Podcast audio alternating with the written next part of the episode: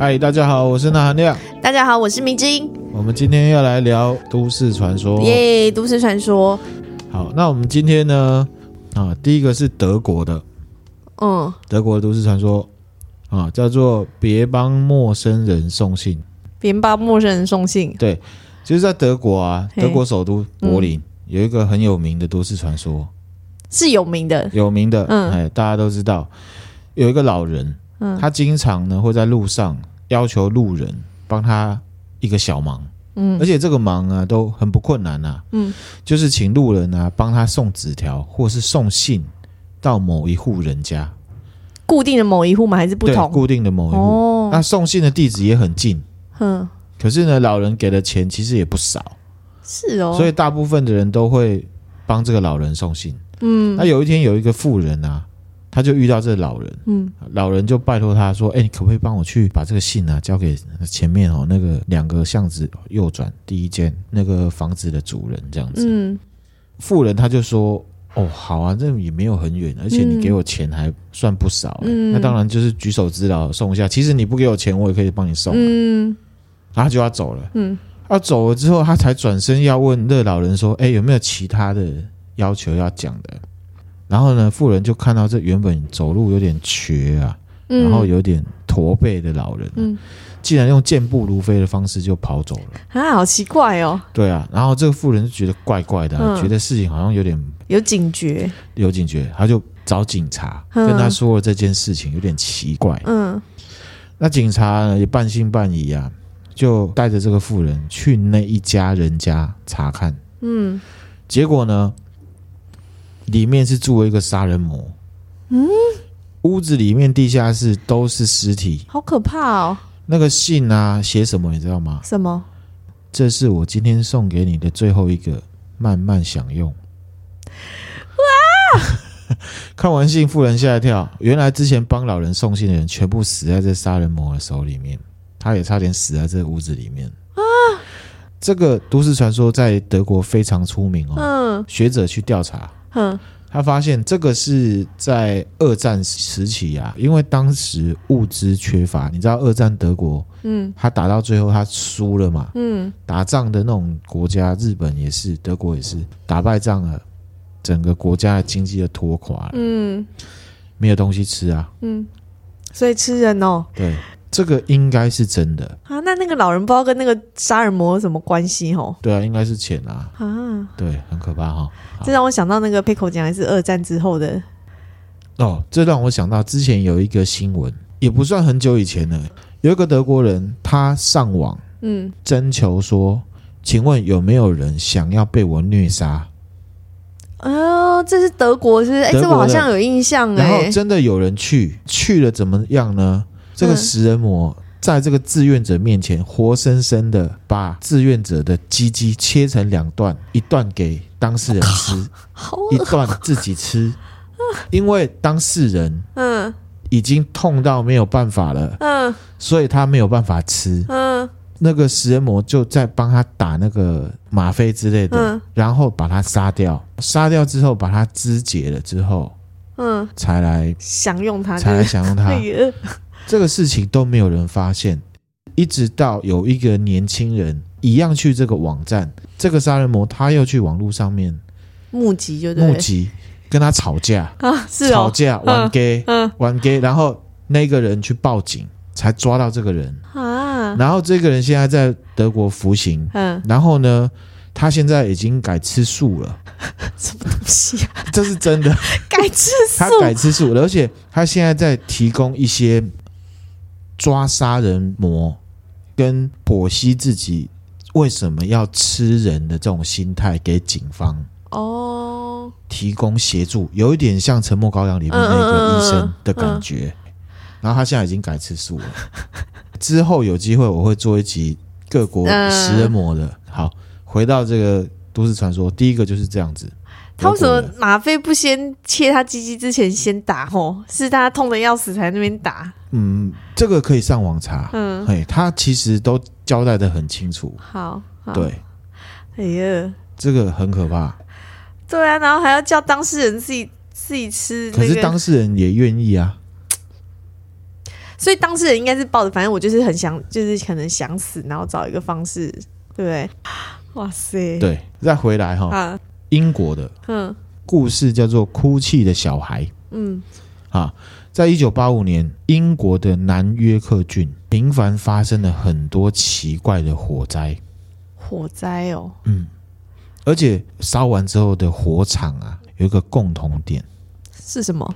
都会留下来一幅完好的画。那幅画，嗯，是一幅少年的画。嗯，这幅画叫做《哭泣的小孩》。嗯，画中的少年呢，他大概占这个画布的一半左右。然后就是少年半哭的状态，然后眼眶里面有一点点泪水。嗯，然后呢，就是在描绘一个可爱的小孩的一个绘画。你来看一下这个画，嗯、这个这样子。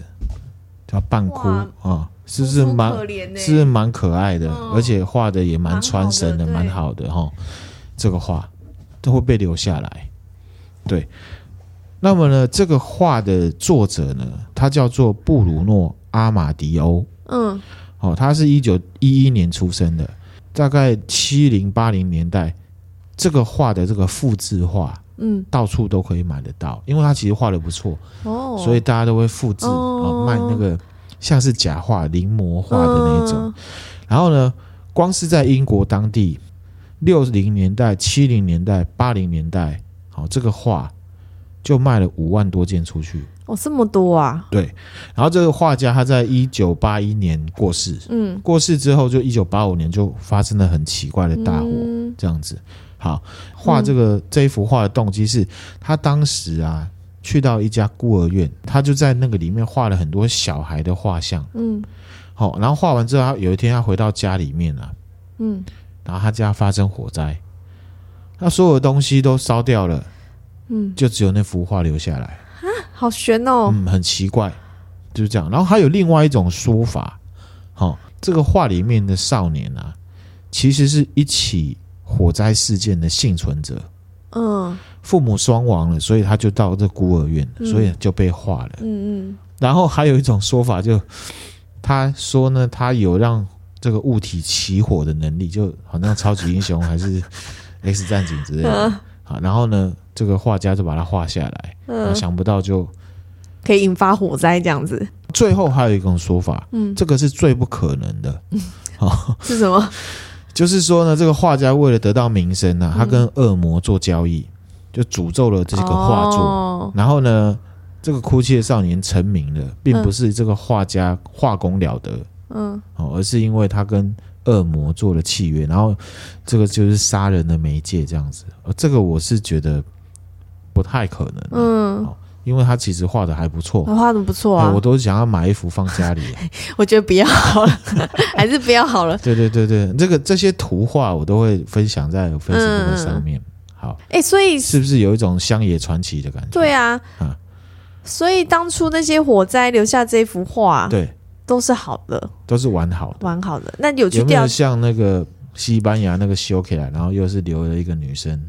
哦，之前讲那个有点灵异的社会案件？对，有点像，就烧起来，然后又恢复正常这样。对，你刚刚讲的那四个，可能我反而可能还比较想觉得第四个是比较有可能跟恶魔做交易，真的吗？不然那么玄，那么神奇，对，很奇怪啊。对啊，其实有一种可以被接受、稍稍合理的的一个推论，嗯，嗯，我自己推论，嗯，是什么？在那段期间卖出了五万幅画，欸，嗯。譬如说，我们现在把这个都市传说换一个架构，嗯，Apple 苹果手机，苹果手机是一个诅咒的手机，有这个手机的人家里面都会起火，嗯、因为在台北市十起的火灾，这个屋主呢都是拥有 Apple 的手机。懂你的意思啊？你就是说，因为那个。普及率很高，所以大家共同处是很高。比如说家里，大家每个人家里都有电视，好了，对。比如说国民电视品牌是，比如说三星，对对，是不是就是类似这种感觉？对，是不是有可能？嗯，也是有可能的啊。只是说会不会说哦？我觉得不然有一个科学的说法，就是说那幅画可能画的材质是不容易燃烧的，可能啊，就是你讲的，就是普及率很高嘛。哦哦哦，对对对，对对对。好，好，你这样讲就是就是有破除一些破除了，就是我自己猜想。好。是不是这样就好像不太恐怖了？不会，我觉得就是反正大家听的过程就是可以自己去思考啊。OK，好，第三个是日本的，哦，哦，日本的都市传说，跳绳的女人，女人，嗯，跳绳的女人，对，故事就是讲说 T 君啊，嗯，他是一个很爱喝酒的男生，酒鬼，酒鬼，独自住在一个公寓的六楼，嗯。他每天都要喝的醉醺醺的才会回家。嗯。有一天晚上，他喝醉了，嗯。大半夜的，他回到公寓，他住六楼嘛，嗯。走走走，他走到四楼的时候，哎，他看到五楼的平台上面有人在跳绳的声音，你知道跳绳声音？那个绳子会打到地板，会有啪啪啪啪，你刚刚的那个声音嘛，对不对？这么晚了，怎么还有人在跳绳？嗯。哦，他就走到五楼平台，他就看着一个女生背对着他在跳绳。嗯，长头发的吗？没有讲。诶我看一下。啊，应该是长头发的，对对对，应该是长头发。恐怖故事都是长头发。对，，然后他就边跳边数，他就一直跳哦，他嗯。技术不错，中间没有失误，嗯嗯，他就可是他就跳，他就跳九八九八九八九八九八，同样一直数，对，然后那个女生她穿着红色的衣服啊，打扮有妖艳，然后呢身材也蛮好的，嗯。这个 T 君啊，嗯，喝了酒嘛，胆子大了，胆子大，他当然就东管西管了，管得很宽啊。嗯。他就说：“哎，你怎么在这里这么晚？你怎么在这里跳绳啊？嗯？”这个女生就停下来了，嗯。可是背对着他，嗯。就说：“啊，什么？哼，？”然后呢，T 君就说：“你怎么在这里跳绳啊？”控 Q 控 Q 有没有又来了？啊然后女人说哈哈什么？然后呢，第二次他说哈什么时候，T 君就走过去了。我说：“为什么你在这里跳绳？”嗯然后女生就转过来，有没有？空的，只有头发。呃 T 君就酒醒了，吓一跳，他的左边看，一整排的男生，什么意思？一整排的男生？一，整排的男生跟他一起在跳绳，嗯嗯，然后他就把他推下去了。推下去之后，他就开始跳绳，九九九九九九，九九，好可怕好可怕哦！对啊，控 Q 控 Q，哈，所以听不清楚就不要再问了，就算了。问个一两次听不清楚。这个都市，传说呢是要告诉我们，耳朵照放亮一点。对，如果你真的想问，你就要听清楚对方的答案。OK，对好好，大概是这样子。抓交，这也是另类的抓交替。有九十哦九啊，嗯他可能要集满多少，我也不知道个。对，好，第四个也是日本的，嗯，蓝色的戒指。又是颜色，又是蓝色，对，蓝色的戒指，就有三个大学生呢。哦，这个好像乌手甲片有拍成那个影集就是呃因为我现在收集的这个有的是 PTT 上面有人去图 channel 或者是一些呃社群网站，嗯嗯他们真的写了，然后有人懂日文把它翻译过来贴到 PTT 上面哦，Marvel 版上面。嗯嗯嗯，然后这个蓝色戒指也是，就三个大学生去一个蛮有名的这个闹鬼废墟啊，去玩这个又试胆，嗯，试胆又是游戏。也想要的中二生，其中有一个人拿了 DV 嗯。要去拍，嗯。好。然后另外两个人就学记者嘛，嗯。好进去嗯，录了，然后他们就说：“哎，有人在吗？我们这里是叉叉大学学生啊。”那个另外一个学员就说：“啊，可能因为害怕，所以没有人敢进来这里吧。屋子里面也没有很乱啊，就蛮整齐的啊，嗯这样子。嗯好，然后另外一个学生就看地上，哎，这是什么？就捡到了一个戒指。嗯他说：“哦，这个戒指很漂亮哎，这是宝石哦，还是什么的？”然后三个人就在那边端详。嗯然后呢，三个就很开心啊，可是也没有拍到什么恐怖的事情。然后呢，他们就说非常感谢哦，戒指我们拿走了，打扰了，再见。他把戒指拿走了，拿，走了之后，他们就回到宿舍嗯看 DV 嗯回放的时候，就看他们刚刚在讲嘛，哎，有人吗？我们是叉叉大学的学生。嗯，然后就听到有一个女生声音说欢迎。啊 然后呢，他们三个就愣住了啊。嗯他们后来不是接着说啊，可能因为害怕没人敢进来这里吧，屋子也没有很乱啊。嗯，然后就有个声音说：“你过奖了。” 然后不是有人捡到戒指吗？就说：“哎、这个很棒哦，哎，这个是宝石吗？”对方就说：“这是家团的宝石，不可以把它拿走。他还说不可以把它拿”走，然后他们要走的时候，他们就说：“非常感谢啊，啊，戒指我们拿走了，打扰喽。”然后他们就听到尖叫，啊，很尖锐的声音大叫，然后说：“等一下！”然后大家吓到不行了。有个学生的电话响了，嗯接起来，那个 DV 里面的声音说：“为什么把戒指拿走？为了拿戒指，我等一下就去找你们。”啊！怎么办？天哪！好，这是故事就到这里而已。哇塞，这故事蛮嗨的哈。对啊，蛮嗨的，蛮恐怖的，蛮恐怖的哈。我也觉得蛮恐怖的。那如果是你，你你你怎么办？那如果是我，我我我跟你讲，我绝对不会捡那个戒指。那你朋友，假设是你朋友，哦，应该是说，如果是我，我我我绝对不会去那地方。对。那如果是听众，你你你，如果不小心，你的朋友，假设不是你朋友捡回来，他听到这样子，这时候该怎么办才好啊？我觉得，如果是我们自己换位思考，假设自己是在鬼片里面的主角的话，嘿，如果是我啦，我会找一大群人跟我回到那个地方，我把戒指丢回去。放回去，然后说不，对不起，对不起，嗯，冒犯了，冒犯了，对，哇，而且我不会自己进去，我一定会找一个不相信的人进去，还是铁齿的，铁齿的，啊，比较敢，你给他啥？我一闹心啊，就进去，让他自己去，那个。一定会有这种勇者，有有有有有，我想你朋友之中应该就有这种勇者，一定有这种勇者啊，对对对，好，这很嗨，对，啊，很嗨，我也觉得很嗨。好，所以真的千万不要捡来路不明的东西。对，也不要去试胆啊。对啊，对啊，不要做这种无聊的事情啊。嗯，好。要寻求刺激的话，去看恐怖片啊。嗯，也可以来听我们都市传说啊。对啊，听我们 Podcast 或者去坐云霄飞车都可以。对对对，好，不要真的自己去。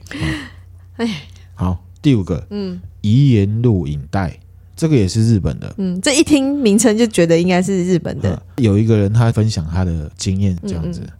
他就说呢，他有认识一个很喜欢攀岩的朋友，嗯，好、哦，这个人我们就叫他 K 好了，嗯，他跟他交情不错，嗯，好、哦，然后呢，也因为交情不错啊，所以就认识他们家人，嗯，有一面之缘这样子。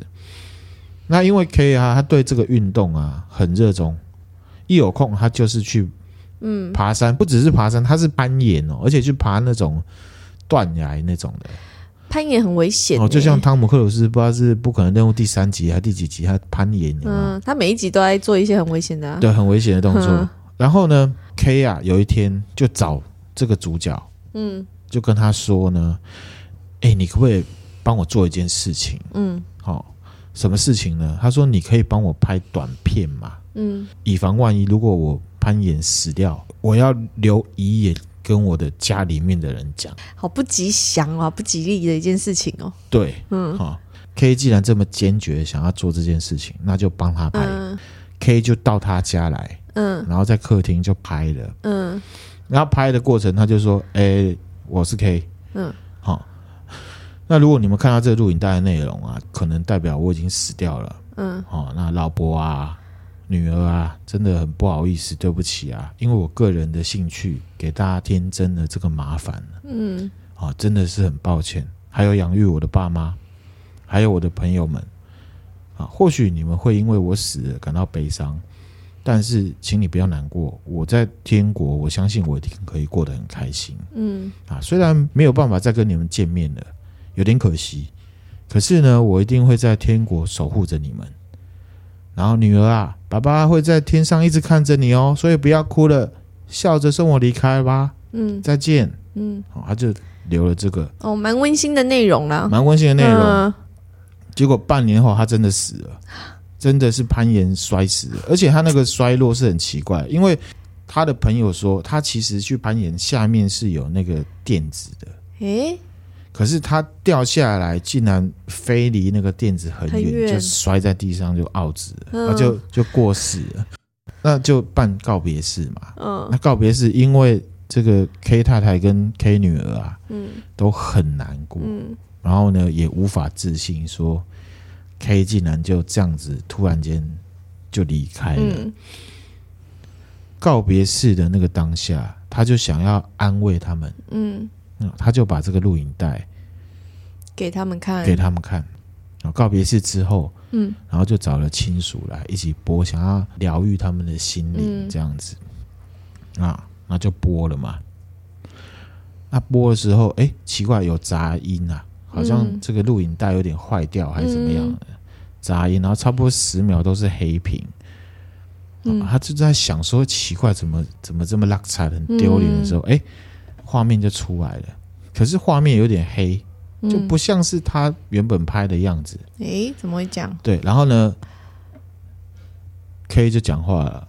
呃，有杂讯嘛？对，不不不不，然后这段影片的时候，表示我已经呃呃呃老婆不不不哔哔哔哔哔哦，女儿不不呃很对不起，然后杂音越来越大，嗯，就讲说哦，讲到后面说养育我的爸妈啊，我的朋友，或许你们因为我死了感到悲伤，但你请不要难过，然后吱吱吱，然后他就叫他女儿的名字，嗯，他说爸爸死了，爸爸不想死啊，啊天哪！他就这样吼叫，然后呢，他就赶快去把东西关了，因为他们已经很难过了。对啊，家人已经很难过，就二次伤害。然后呢，他就土下坐，嗯，当下就跪下来，嗯，对不起，嗯、他就说我真的不知道会是这样子，嗯，原本我录的不是这样子，这样。然后后来有一些亲属比较冷静的，嗯，就说这有问题啊，这个东西你要不要拿去庙里面？嗯，他就拿去庙里面，嗯、一进去和尚出来，他还没有讲话，和尚就说：“这东西我没有办法处理啊。”然后就跟他说：“有什么什么人可以处理？”去了之后，对方真的帮他处理。哦，你带来一个非常了不起的东西哦。嗯。然后这个灵媒就说：“其实照理说，在拍这个录影带的时间点，他已经完全被拉到地狱里面去了。”嗯。然后他还说。我不知道为什么他可以活多半年。照理说，他在拍完录影带之后，马上就应该要死去才对。嗯，这样子，这个是故事的结尾。搞不好他自己有遭遇一些什么死亡预感还是什么的，不晓得会不会？好，这个故事可怕。对呀、啊，因为本来朋友是好心想说来安慰他们、抚慰他，因为他知道内容嘛，就怎么知道播出来内容是那样？对啊，而且那个画面很可怕吧？对啊，因为跟他拍的完全不一样，而且他没拍过这个内容啊。对啊，哦，啊，好，死亡的时候的世界是很神秘啦，不敢讲说很可怕，嗯、反正就是很神秘。嗯，好，下一个，好，也是日本的。哦，今天日本有第三个了。啊，日本比较多。嗯嗯。叫做地毯的下面，地毯的下面，对，也是一个人，他是去网络上面分享他的经验。嗯，哦，这个人他说呢，大概一年多前，他工作的事务所来了一个新人。嗯，啊、哦，这个新人他们就是还没有正式上班之前，他们要先实习兼打工。哦，这样子。嗯，然后呢，这个新人是一个女生。嗯，好，他就进到办公室嘛。然后跟大家大家打完招呼之后，他就跑去厕所，嗯，很久都没有出来，嗯，三十分钟，嗯，大家觉得有点担心，就请了女同事去厕所看，嗯，女同事回来说厕所有一间门锁起来了，嗯，敲门也不回，不知道该怎么办，嗯，那这个主角呢，他就跟这个女同事还有另外一个男同事，嗯，就去到女厕所，然后他们就从隔间门啊试着喊他，什么都没有回应，嗯。只好踩着这个垃圾桶啊，就从门上面去看他，这样子，嗯、就看到他躲在墙这个墙角，嗯，瑟瑟发抖，手上握着护身符，嗯，叫也不应，这样子。然后这个新同事就说：“我真的不行啊，请你帮我拿包包，我要回去了。”他就回家了。嗯、隔天。这个新同事打电话来说，他要辞退这个工作机会。嗯嗯，上面的老板觉得很奇怪啊，嗯、可是又有一些文件要解决嘛，就是有一些交接文件，或者是说你要你刚到，搞不好还没到步，你又要离职，我要办手续啊。嗯，请他来公司。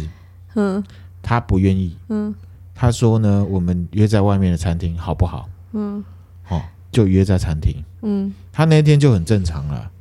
文件事情解决之后呢，这主角问他说：“哎，那天到底是怎么回事啊？对啊，你怎么，你是不是有神经病啊，还是怎么样的？”嗯、然后这个女生，你干嘛笑？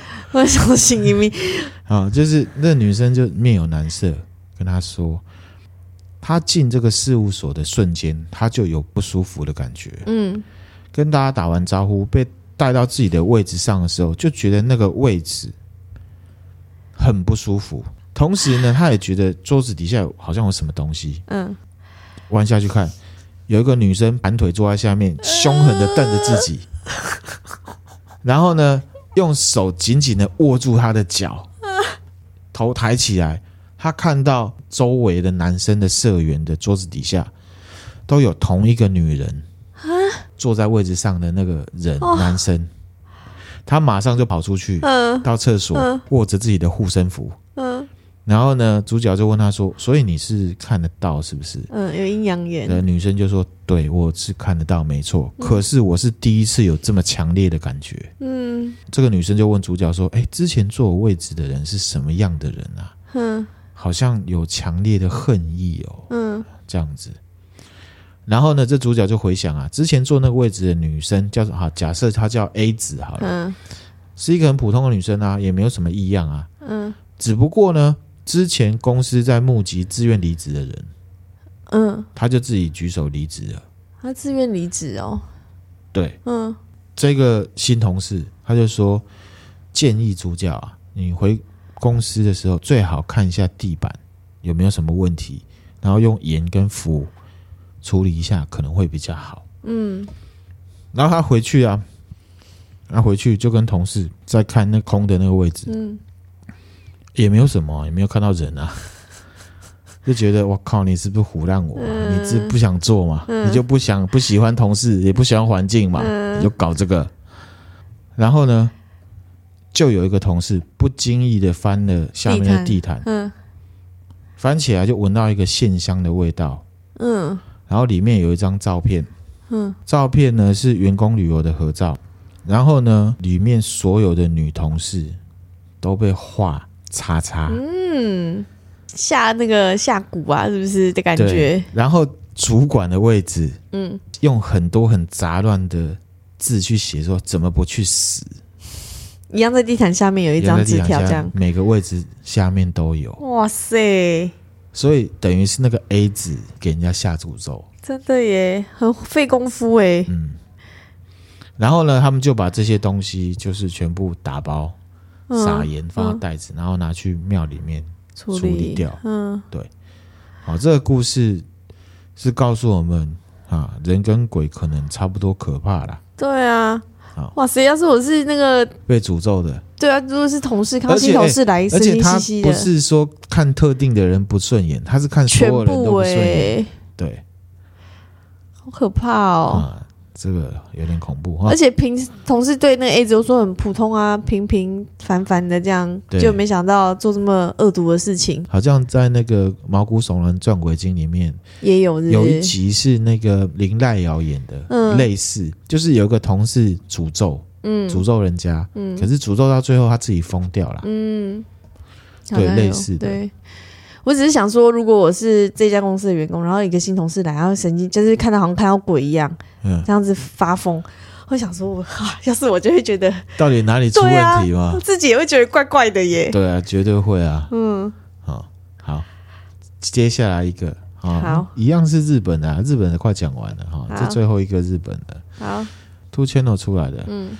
这个也是很有名的都市传说啊，就讲说有一个男生啊。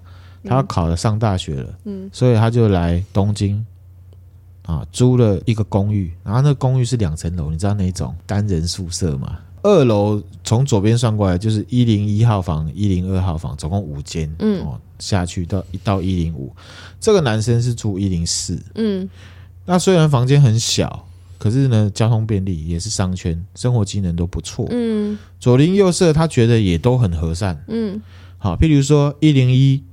他住的是一个中年大叔，嗯，一零二住了一对这个年轻夫妻，嗯，一零三算住了一个正妹姐姐，这样子，嗯，好，那一零五他是都没有打过招呼，他也不知道住户是怎么样。而有一天，他就听到那隔壁传来那个咚咚咚咚咚咚咚咚咚咚咚咚咚咚咚。咚，就是一零五日，咚咚咚咚咚咚咚咚咚咚。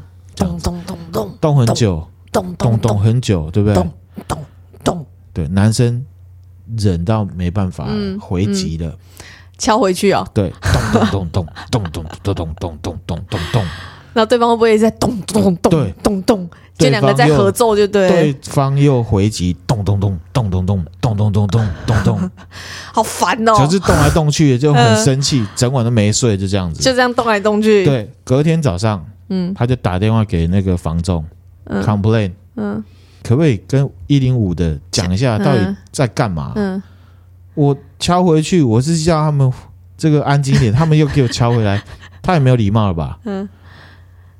人家对方是想说，我回应你呀、啊？对啊，啊，是这样吗？房仲就说：“哎、欸，先生，这个二楼啊，除了你之外，没有其他住户、啊，没有其他一零五有问题而已。天哪，什么？对，这故事就是这样，很沙哦。哦，这个蛮屌的，好崩溃啊！”因为我已经预想他房东会说一零五一零五没住人啊，对，结果不是，不是是一二楼只有你一个人，对，哎呦，好呃可怕哈，哦，好，日本的讲完了，太可怕。了，好，好，接下来要讲一个韩国的，嗯，这个题目叫做夫妻吵架，嗯，好，不过我要先讲这个是第一人称视角，嗯嗯，一定是创作文，哦，不过文笔蛮好的，分享给你们知音听听看。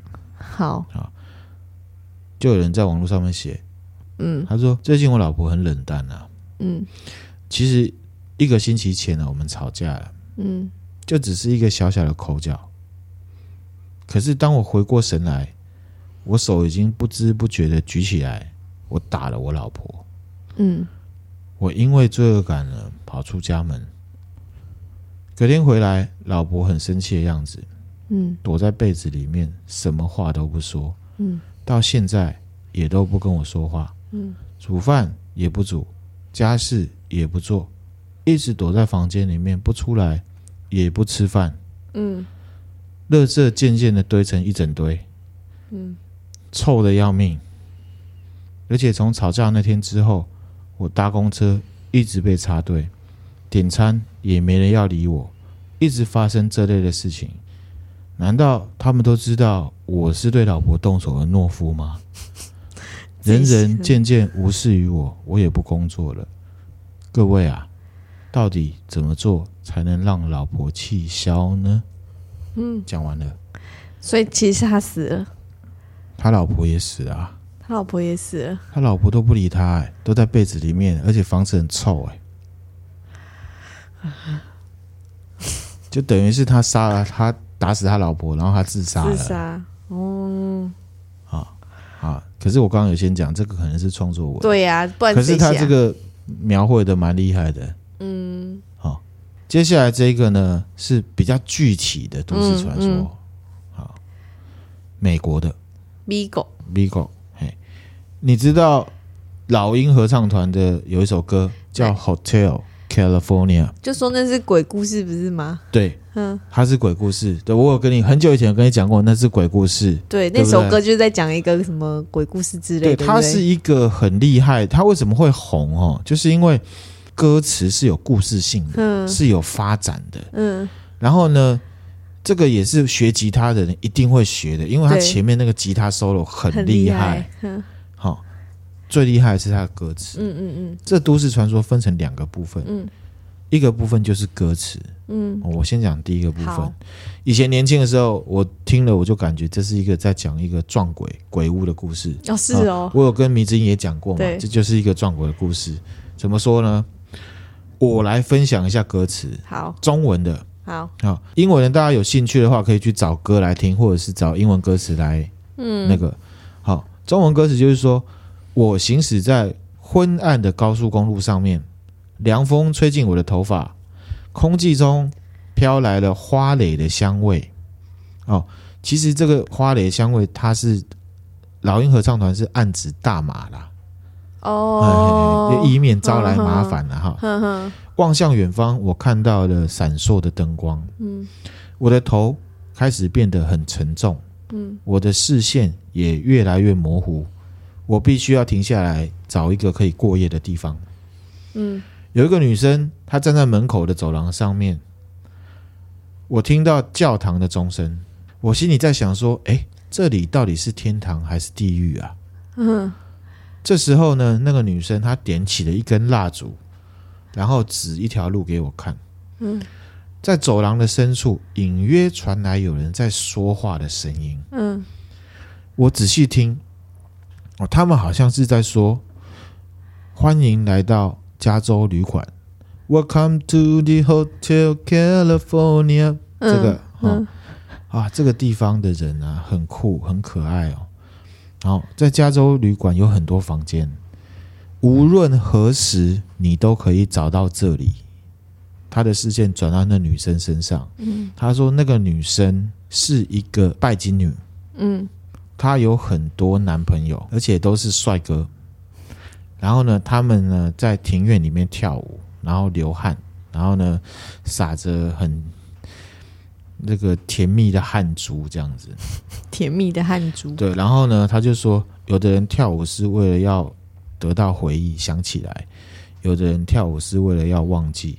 嗯，然后呢，他就把领班叫来说，请给我一杯酒。嗯，领班说，对不起，我们这里呢，从一九六九年之后就没有这个东西了。然后这个话呢，就很像呢喃。一直从远方一直传过来，一直传过来，一直传过来。他突然发现他是在做梦，他就醒了。嗯、然后呢，你只听一直听到“欢迎来到加州旅馆，欢迎来到加州旅馆”，嗯，这样子好，一直到最后呢，他看到一大堆人在主人的房间呐、啊，每个人拿着一把刀在杀猎物，嗯，可是呢，那猎物是杀不死的，嗯。他看到他吓一跳，他就逃跑。嗯，他说他只记得最后一件事情，他跑向门口，想要找到回去的路。可是夜班经理跟我说：“不要紧张，我们的宿命就是这样，你可以随时买单，可是你永远都没有办法离开这里。”这歌那么好听，可是他的歌词是这样哦，好阴森哦，很阴森。我当初听，我觉得。他是在讲鬼屋的故事，嗯，对。可是其实有另外一种说法，嗯，其实他们是在赞颂撒旦教。是哦，嗯，我这边有个连结哈，这个《康熙来了》，嗯，蔡康永跟黄国伦也有在讨论过，嗯嗯，而且其实赞颂撒旦教的歌不只有这一首，还有另外一个是齐柏林飞船的《天国的阶梯》。哦，是哦，对，而且呢，其实他这个正常的语义里面就可以分辨，就可以听得出来。嗯，我现在播一下，有一句很明显的就是在讲撒旦教的事情。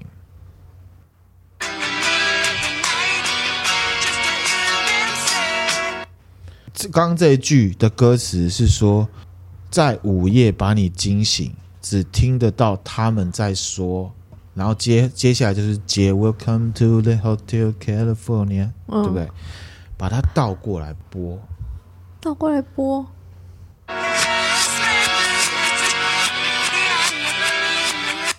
好，这个真的我仔细听过，他是在说他的原文：Satan, he hears this, he had me believe in him。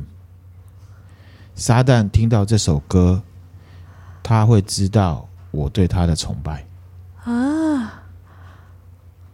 再一次，你要播正常的还是听反过来的？反过来的哦。这个连接我也会放在 Facebook 上面，嗯、大家有兴趣可以去听。嗯，因为这可能要重复听几次。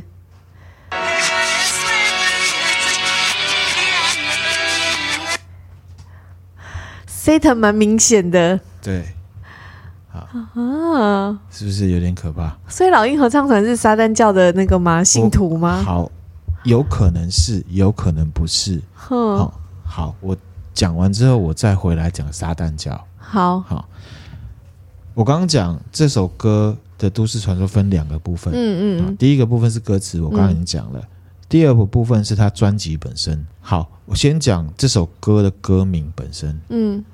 其实加州旅馆不是在说旅馆，嗯，歌里面有一一句话说一九六九年有没有？对，其实，在一九六九年的时候啊，在加州那个地方有一个教堂，它原本是基督教的教堂。嗯，好，它在一九六六到一九六九年年间就已经被撒旦教的教主安顿拉维占据。哦，它就变成了加州撒旦教徒的聚集地。是哦，嗯，这是真的。所以撒旦教还真的有一个教主，真的有哦。好、嗯，它长这样，给你看。安顿拉维，你会像麻原张皇那样吗？来看，给你看。谁好邪恶哦？你说很邪恶是不是？对啊，看起来蛮……好，OK，好，好，所以这个地方呢，其实它就是已经变成撒旦教的一个。这个 Hotel California 其实就是加州的撒旦教堂，指的是那个地方就对了。对，然后有一个传说说，这个老鹰合唱团的成员啊，他当初是在一个小木屋里面一起写出这首歌。嗯，当初屋外大风大雨。然后突然有一个恶魔的身影经过小木屋的窗外，嗯，经过之后，三个成员就像发疯似的疯狂弹、疯狂唱，好几天都没有休息，嗯，然后词曲就完成了，而且经纪人去找他们的时候，他们完全已经瘫软在地上，然后直接送医，到送医哦，这是一个传说啦，不知道真的假的，好。还有加州旅馆的专辑封面，来给你看，这个是加州旅馆的封面，这个真的是在那个教堂哦。哦，这个就是老鹰合唱团的成员。对，好，这是一个人。对，好，这是看起来很像鬼，对不对？对，而且他手也太长了吧？好，这不是啊，这是影子啊。好，哦，这个是安顿拉维本人。哦，是哦，他在那边合影。他在那边，所以有可能他们是撒旦教徒哦。对，好，听起来很可怕，对不对？现在好阴谋论哦。好，美国演艺圈啊，嗯，很有名的一个明星，他也是撒旦教。马丹娜，真的假的？马丹娜是撒旦教的，这是有公布公开的，大家都知道。是哦。好。然后呢，我找到的资料里面，其实都把事情写得很恐怖啦。嗯，好、哦，这个是我网络资料的原文哦。他写说，整张专辑除了词曲本身有恶魔的暗示之外，在专辑的封面也有诸多的恶魔印记。嗯，好、哦，然后呢，他说。实在是很让人没有办法理解，为什么他们会找撒旦教的教主一起来拍？嗯，啊，对不对？对。我现在要来讲撒旦教。嗯，撒旦教。对，撒旦教的教主叫做安东拉维。嗯，好，他是一九三零年出生，一九九七年过世。嗯，嗯，好，他是创始人嘛，而且他写了一本圣经。叫做《撒旦圣经》，嗯，这有听说过。二零零六年的时候出版的。好，你知道基督教有十戒，嗯，还有七大罪，嗯，七大罪，嗯，你知道吗？知道。那火火线追七令那个 seven，那个就是七大罪。好，然后还有十戒，大家有兴趣的话可以自己去找。好，嗯，十戒跟七罪是什么？嗯，好，这是主要的基督宗教的的教义啦。好，撒旦教也有。嗯，撒旦教有十一戒九训九罪。嗯，好，十一戒，第一个，除非你被询问，否则不要发表意见或给予建议，这是第一戒。嗯，第二戒，除非你确定别人想听，否则不要对别人诉苦。嗯，第三诫，在别人的地盘要显示对他的尊敬，否则不要去那里。嗯。第四戒，如果一个人在你的地盘惹恼的你，不要仁慈、残忍的对待他。哦。五，不要跟人发生性行为，除非你得到了发生关系的讯号，就是不要强暴别人的意思。嗯。第六，不要拿不属于你的东西，除非这东西对别人是一个负担，或者是他们希望你把它拿走。嗯。第七。感谢那些让你实现愿望的人或事。嗯。好，第八，不要抱怨跟你无关的事。嗯。第九，不要杀害小孩。嗯。第十，不要杀害不是人类的动物，除非你被他们攻击，嗯，或者是你是为了得到食物。嗯，第十一，走在公共场合不要打扰别人。如果某人打扰你，你可以请他停止。